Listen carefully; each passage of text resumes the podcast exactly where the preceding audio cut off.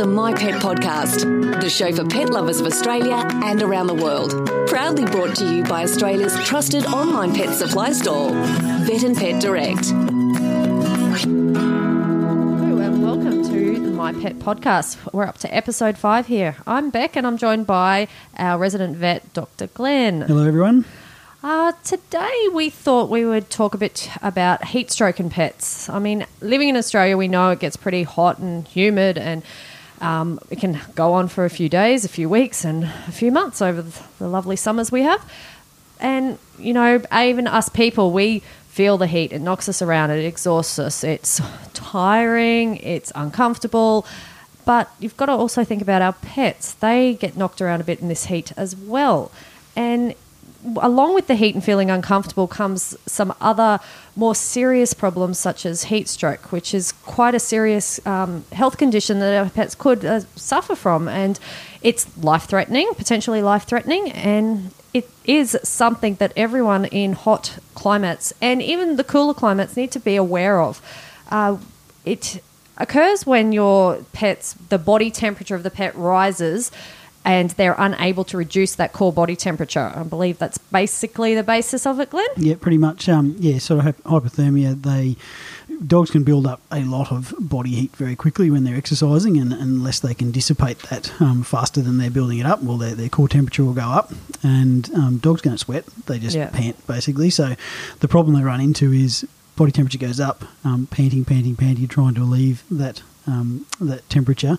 When that's not enough for a various number of factors, um, if the temperature gets high enough, they transition into this um, deep, slow breathing, Yep. um, and then it's a bad cascade from there because they're they're not dissipating heat anymore because they're not panting anymore, um, and things go from bad to worse a lot of the time, and, and sometimes it's um, a little cascade that you can't get off no matter what you do um, until they go into full overheating mode, um, and that looks like a very bad thing, basically. Yeah. What sort of core body temperature are you talking that they rise to? I know fevers with kids, we worry over 38, 40 is really bad. So what do we? Look, normal dog temperature run a little bit hotter than the normal human Yep. temperature. So um, I sort of say that normal dog temperature, 37.5 to 38.5 degrees, is a normal Mm-hmm. temperature. Look, a dog running around and excited and, and exercising might get to 39.5 and, Yep. and, and the body's um, temperature control mechanisms kick in well. Um, if that body temperature goes over 41, 41.5 degrees, you start looking at, at major troubles and, and you look at um, starting to damage red blood cells and organs and uh, brain swelling and, and the other cascade of effects that, that come in um, with hyperthermia. But really, yeah, if, if I see one that comes in that's not panting and they're doing this deep breathing um, cycle um, and they got a temperature of, of 41 or over, Yep. um, I've seen them in like 43 and a half. Oh, wow. Um, that's getting pretty nasty. Uh, so, yeah, so that, that's sort of the main temperature. But I mean, most people haven't got a thermometer that they're No. going to be monitoring with anyway. It's, it's really that, you know, distressed breathing where they, they're not panting anymore. I mean, they go through the, the I'm getting really hot and I'm panting a lot Yep. and the tongue's hanging out and, and they sort of stop doing the other things that they're doing. Um, but when So- that when that slow, deep breathing kicks in, that's when things are, are really, Really in a bad. bad, way. Yeah. So what are those early signs and symptoms we should be looking out for on in our pets? And it's not necessarily only on those hot days. Really, what we consider really hot days. Yeah, that's right, and and it depends on the dog. There's lots of factors involved. I mean, Yep. um, humidity's got a lot to do with it. Like Yep. you can have quite a hot, as in the temperature's at 45 degrees, but if it's 10% humidity, um, dogs are very effective at cooling body temperature when Mm-hmm. it's hot, but they can evaporate water off their tongue and their, their mouth and the back of their um, throat because that's the only way that they're cooling down and, and they can cool themselves effectively. Um, when it's humid, like I've seen dogs overheat at 28 degrees Okay. at 6 o'clock in the morning, but it's 100% humidity Yep. and they go and chase a kangaroo or, or chasing a ball robustly for even like just five minutes. Like I've Wow. seen dogs cook in five minutes um, of intense exercise, um, Wow. and they build up body heat fast enough that they can't get rid of it, and, and that whole cascade starts because it, it doesn't take an hour of exercise in the Yep. sun. Like literally, um, I've seen dogs exercise for five minutes, Yep. um, and that's enough to, to get them into trouble once they get that, that body temperature high enough. Yeah. So what should we look out for? What signs and symptoms as the owners? Yeah, I mean, basically, I mean, I mean, obviously, if they're panting a lot and it's Yep. a hot day, it's it's always in the back of your mind, um, and being mindful of you know, what exercise should I be asking my dog to do? Because Yep. dogs, um, particularly ball addicts and that sort of thing, aren't the best um, self regulators of their exercise. Mm-hmm. Or if they've got something else more exciting to do, whether that's chasing horses or you know people that chase pigs and, and all that sort of thing. I mean, it's um, dogs can get very excited pretty quickly, Yep. um, and um, you've got to sort of bring breeds into account as well, or, or types of dogs like the short-faced um, brachycephalic breeds Yeah. that have got pushed in squash noses. pushed in noses and, and, and little short legs. Um, they just haven't got the same surface area and, and um, ability to shift air across those surfaces to cool themselves Mm-hmm. down. Um, and the other thing is. Um, you know, body weight obesity, basically, Mm-hmm. um, regardless of the size of dogs So, I mean, little, you know, little short-faced pugs and those sort of Yep. dogs can overheat just as quickly as a, you know, 40-kilo fat Rottweiler or whatever, Yep. um, and are probably more likely than a 40-kilo fat, fat Rottweiler because they've got um, that pushed-in face disease Yep. happening. Um, so, it's really getting distressed in their breathing, their breathing becoming uncontrollable and that Yep. fast panting, and then That transitioning into that yep. deep, slow breathing. Um, It's a problem. A lot of time, their gums will go, um, we call it brick red, so, Mhm. so they're not going pale um, and they're not pink, they're just this really red color Mm-hmm. and the body's um, cardiovascular system's just in trouble, um, and, and nothing's working properly, basically. Yeah, Mm-hmm. and then you know, if the symptoms get worse, you, you fairly rapidly can go into states of collapse. Um, Yep. You know, the brain can start swelling, and you and they start to lose neurological control, so they can't. So they get weak and wobbly. yeah, weak and wobbly, and, and um, you know, back legs and front legs Yep. become weak, and, and sometimes it's difficult. Like some people come home and, and a dog sort of presenting in, you know, can't Mm. weak and wobbly, and and you know, breathing's a bit funny, or okay, you know, has it just overheated while they've been out? Yes. Um, has it got a tick? Has it been bitten by a snake? You know, just just what's lot going on. So that- it, it can sort of look like some other some other Yep. things. And obviously, if you take the temperature and their temperature's 42 and a half degrees, okay, they've certainly got Yep. hyperthermia, um, but it doesn't tell you what the cause of it was either. Yes. Because I've had you know dogs that have got tick paralysis and they Oh. get mm. trapped in the sun. In the middle of the afternoon, while you know, become paralysed through the day while the owner's out, and then they're kept trapped in the sun, and, and they've got hyperthermia and, and they're dying of heat stroke, but they've also got Tick. tick, paralysis, Yep. yeah, as the as the underlying you know cause Yep. of it. So it can be complicated sometimes. Yeah. So it can quickly lead to your seizures and your comas. So we obviously need to act fast as Yes. an owner. We call a vet straight away, get a hold of the vet, and we want to get them there. But Yep. what else can we do? Like obviously the dog's obviously hot, so Yep. there are a few things we can do at home and even in the car on the way to the vet. Yeah, look, basic cooling. I mean, just triage basically, just to try Yep. and start dropping their body temperature. So, I mean, wetting them is better than not being wet. Mm-hmm. Um, I mean, ideally, you know, if you're going to the vet, you know, wet them, um, get some cool packs out of the um, freezer and, and some wet towels, crank that air conditioner up to as. Mm-hmm. cold as it goes, basically, and, and get them to the vet as soon as you can. Um, the fan and the aircon going on them yeah, and fan everything. the aircon Yep. um, going. I mean, wet is adding water to able to be evaporated, sort of thing. But just throwing some wet towels on them and then leaving them there um, probably insulates them more than Yeah, anything. So you've just got to think about that.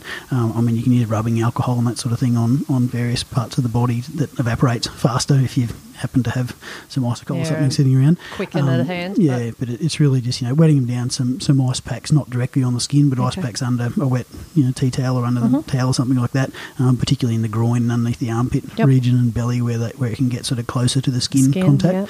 Um, and and to your vet as soon as possible. Basically, don't try and force feed them water or anything like that. Mhm. It's not going to make any difference. And, and if they're already you know lapsing in and out of consciousness or having trouble Mhm. breathing, you, you don't introduce any water into their mouth to try and cool them down because it's not going to anyway. Yep. Yeah.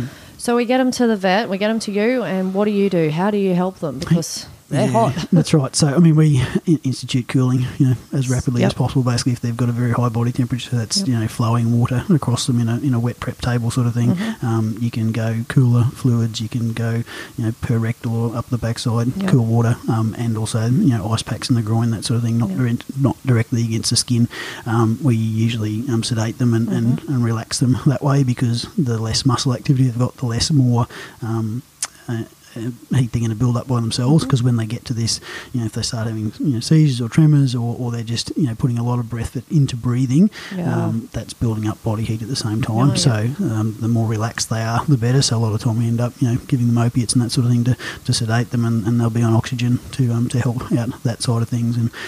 Shock dose fluids to, to try and um, save things because the, the problem is okay, you can uh, control the body temperature and get that back to normal, but then what um, problems has that already caused in the body? Okay. So you've got the, the swelling of the brain, which is certainly a problem, and, and sometimes um, they go on to um, sort of diuretic therapy to try and reduce swelling. Um, but So it affects their organs essentially. yeah, it affects their brain, just, Yep. just straightforward swelling wise, and it also affects their organ through just temperature, just Yep. thermal damage. Um, and then there's also this um, cascade of effects called um, DIC or disseminated intravascular coagulation, where Remember that one. they'll yeah they'll they'll um, they'll clot blood um, at a microscopic level in the bloodstream, um, and those blood clots could cause troubles, but it's more so they use up all their clotting factors pretty quickly, and then they start having spontaneous bleeding. Oh. Um, and these guys, quite often, um, unfortunately, you'll you'll see the bad consequences of just black to red tarry diarrhea pretty quickly, Mm. and petechial hemorrhages in the gums, like they'll have bruising happening in their in their gums, on their eyelids, and on pink dogs, you'll see it elsewhere on the body,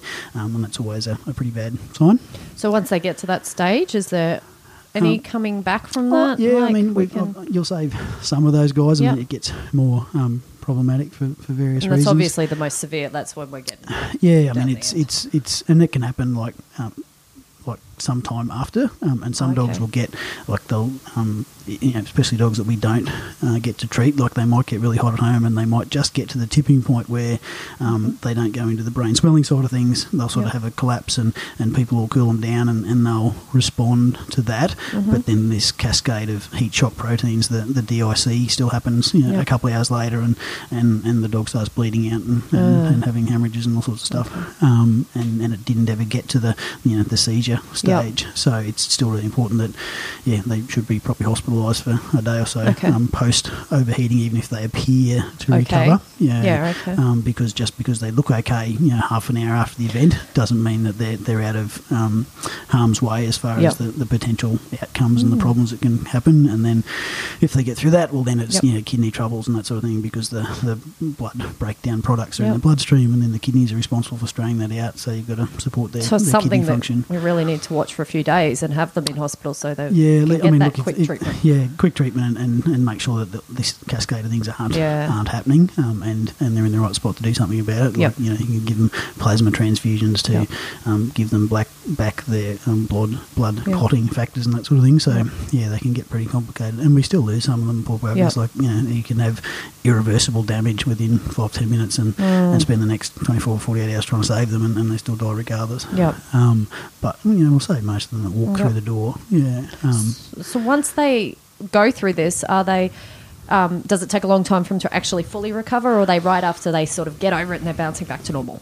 It, it depends. I mean, I see dogs that have got, especially they, if they progress to neurological symptoms, um, some of them are, are never the same again as far as they don't appear to have permanent damage, Uh-huh. but they certainly appear not to be able to tolerate further um, heat stress. Okay, so they are more prone then to the be more prone again. to it, yeah. So it's something to be aware and, like I've had dogs that they'll overheat once properly, and then Yep. they'll look okay, but then they'll exercise and, and they won't get as hot as what they used to Yeah. um, and they'll start to show these neurological symptoms of the Okay. wobbliness and that sort of thing. Like so, they've obviously got some um, some neurological damage Okay. there, and um, an increased yeah temperature obviously sort of Yep. exasperates it, sort of thing. And there's nothing we can do about that. No, I don't just, think so. It's just. I mean, tincture of time might help some of them, Yep. but um, but it seems to be once they've had that big overheating episode, Mhm. they seem to be more prone to, to troubles, Okay. unfortunately. Yeah, Right, that makes it a bit tricky, doesn't it? it does. and hard to treat. yes. So, if though obviously we, we don't want our pets getting to this stage of this horrible heat stroke. So, what do we do as a prevention measure? measure? It's easy for us to we walk into the side in the air conditioning and in the fans, but if we're not home and you know it's often you're at home, you're you're, you're at work, your dog's at home in the backyard. Yep. It's forty degrees and ninety nine percent humidity. What can we do in order to help them when they are in the backyard? Yeah, look, I mean, I mean, all the usual um, things that just make sense. Basically, I mean, obviously having um, you know shade available and, and Yep. ample water available certainly Cool helps. water, Um. Yeah, um, I mean, look, some dogs realistically just aren't designed to be outside in high temperatures with high humidity. I mean, we come back to Mhm. those, um, you know, again, obese dogs and, and brachycephalic dogs that, that have got you know uh, inabilities to cool themselves down properly. You know, some of those guys can just be sitting around doing nothing. You know, if it's fairly hot and pretty Okay. humid, they just overheat just sitting around. Um, So we need to keep them inside in the air. yeah, aircon. basically, yeah. Yeah. Some some of those guys do, um, and I mean, there's things that you can do, you know, for those breeds in particular to, to help out. I mean, some of them, you know, for their general health and and you know, ability to cool down is one of them, but ability to breathe is another thing. Like some of them really, you know, need. Um, respiratory tract surgery to, Oh to gosh. open up airways Okay. Mm-hmm. um, that makes them you know more able to breathe and, and stop all the cascaded problems that comes along with with um, brachycephalic airway syndrome like Yep. um, collapsing tracheas and heart problems Oh, and all that sort of thing that they get from the inability to breathe long term. Um, but it also makes them you know more prone to overheating as well. Okay. And and you know. n- No dog in general should be fat, um, but Yep. um, you know dogs with crappy airways that are fat are worse than dogs Yep. That are you know normal airways and fat. But but yeah, no dog should be overweight basically, and, and that's one thing you can do something about just through how much you feed them. Yep. Essentially, um, you know, surgery aside, I mean it's it's basically you know if your dog's overweight, it probably needs less food. We're Um, increasing the risk yeah. of every disease out Every there, disease, just about, right. aren't and, we? And overeating's you know one of them, the one we're talking about Yeah. today. But yeah, there's no such thing as a as a you know, supremely healthy fat dog. Yep. Yeah. So we would just try and make sure they've got a nice, cool, shady area with some Yep. breeze. I presume is always a bit better. If Look, breeze, breeze would be handy. Yep. I mean, they don't, um, you know, they're not sweating anyway, Yep. so they're not, you know, ev- they- they've got evaporatively cool by Yeah. panting. But obviously, the, the cooler their environment is, the better. Yeah. Yeah. Um, and I mean, if they can cool down by, you know, being wet on the outside and, Yep. and, and you know having a clam to swim in and all that sort of Ah, thing. Yeah, mean, a you know, little that, clam. That, that, that can help. Yep. Um, so they can sort of self cool, and there's Go plen- plen- plenty of dogs plen- spend plenty of time lying in their clam or digging in their water bowl because it's bloody hot, and that's the way that You'll got to cool often themselves see down. them. They'll dig a pile. They'll dig a spot in the dirt Yep. because the soil's cooler, isn't it? They're not silly. Yeah. Yep. So even though you think they're being naughty, they're actually just trying to. Cool That's down. right. They're just So- finding finding the cooler spot. Yeah, Yes. and, and that's the other thing to think about. Um, like as far as prevention goes, like um, you know, should you be exercising your dog at a certain time of the day? You yeah. um, so you- should- not taking them for a walk in the middle of the heat. Absolutely, and and think about you know is it you know okay at six o'clock at night, but is it still a suitable time at six o'clock at night to take your Mm. Yep. dog for a walk if it's still Still pretty very hot and humid? pretty humid, and, Yep. and the same thing first in the morning. Like I've, as I said, like I've seen quite a few dogs that Mm. overheat like first thing in the morning, and Mm. it doesn't seem to be that hot. Like it's warm, but it doesn't seem to be that Yep. hot. But it's more so that hundred percent humidity. Yeah. Like there's a bit of fog around, Yes. um, and and that you know that just That's on our daylight. climate here, that's right. it? Yeah, it's like it's it's very humid first thing in the morning all the time, and, and it mightn't feel that hot, but they can they can overheat pretty quickly. Yeah. Um, So so it's okay. Should I be, yeah, should I be exercising my dog, um, or should I be um, restricting the thing that it likes to exercise Yep. itself on, whether that's balls or chasing posties So- and you know all that sort of thing that they can they can, They can do. overheat and build up heat and they're not that quickly. smart in self-regulating Oh, God, no. themselves, so Yeah. they'll just keep doing it until they drop. if, if you've got a tennis ball addicted dog, Yep. I mean, they will do it till they drop. Yep. Yes, They'll drop faster in hot weather. Yeah, Yeah, unfortunately. Um, and and the other thing, I suppose, is you know you can preemptively do things like if, if it was, uh, I don't think it's that hot and we're going to go for a walk, give your dog a hose off before you go. Oh, yep. You know, you, can hose them off when you get back to cool them down. Yep. But but if you hit the footpath with them already Mm. wet, I mean, they're going to stay wet for however long your dog Yeah, stays wet yeah. for, depending on its hair coat. So I mean, Yep. you can you, know, you can start with them cold. Yep. Um, you know, and, and that will slow down that, that build up of heat sort of thing. But, you know, if you're worried about them overheating, you probably shouldn't be going for a walk in the first place. Yeah, Yeah, that's a good idea. All right, so I guess that's sort of probably covered most of the um, discussion on the heat stroke, but just keep in mind that if you ever suspect that your pet is suffering from heat stroke, um, you really are best to speak to your vet or get them to the vet straight away because it can go bad quickly. And as Glenn said, the um, effects that come after those first few signs are actually li- the life threatening situation that Yep. we've got, that they need to be in the hospital being treated and Absolutely. looked after. And and the fact that it sort of looks like some other stuff as well. um, Yeah. because yeah, I mean, I've had dogs that come in and, and you know, okay, have they just overheated or have they been bitten by a snake, or Snake, have they got yep. a tick somewhere? Or is there something else going Yep. on? So, um, and the same with the.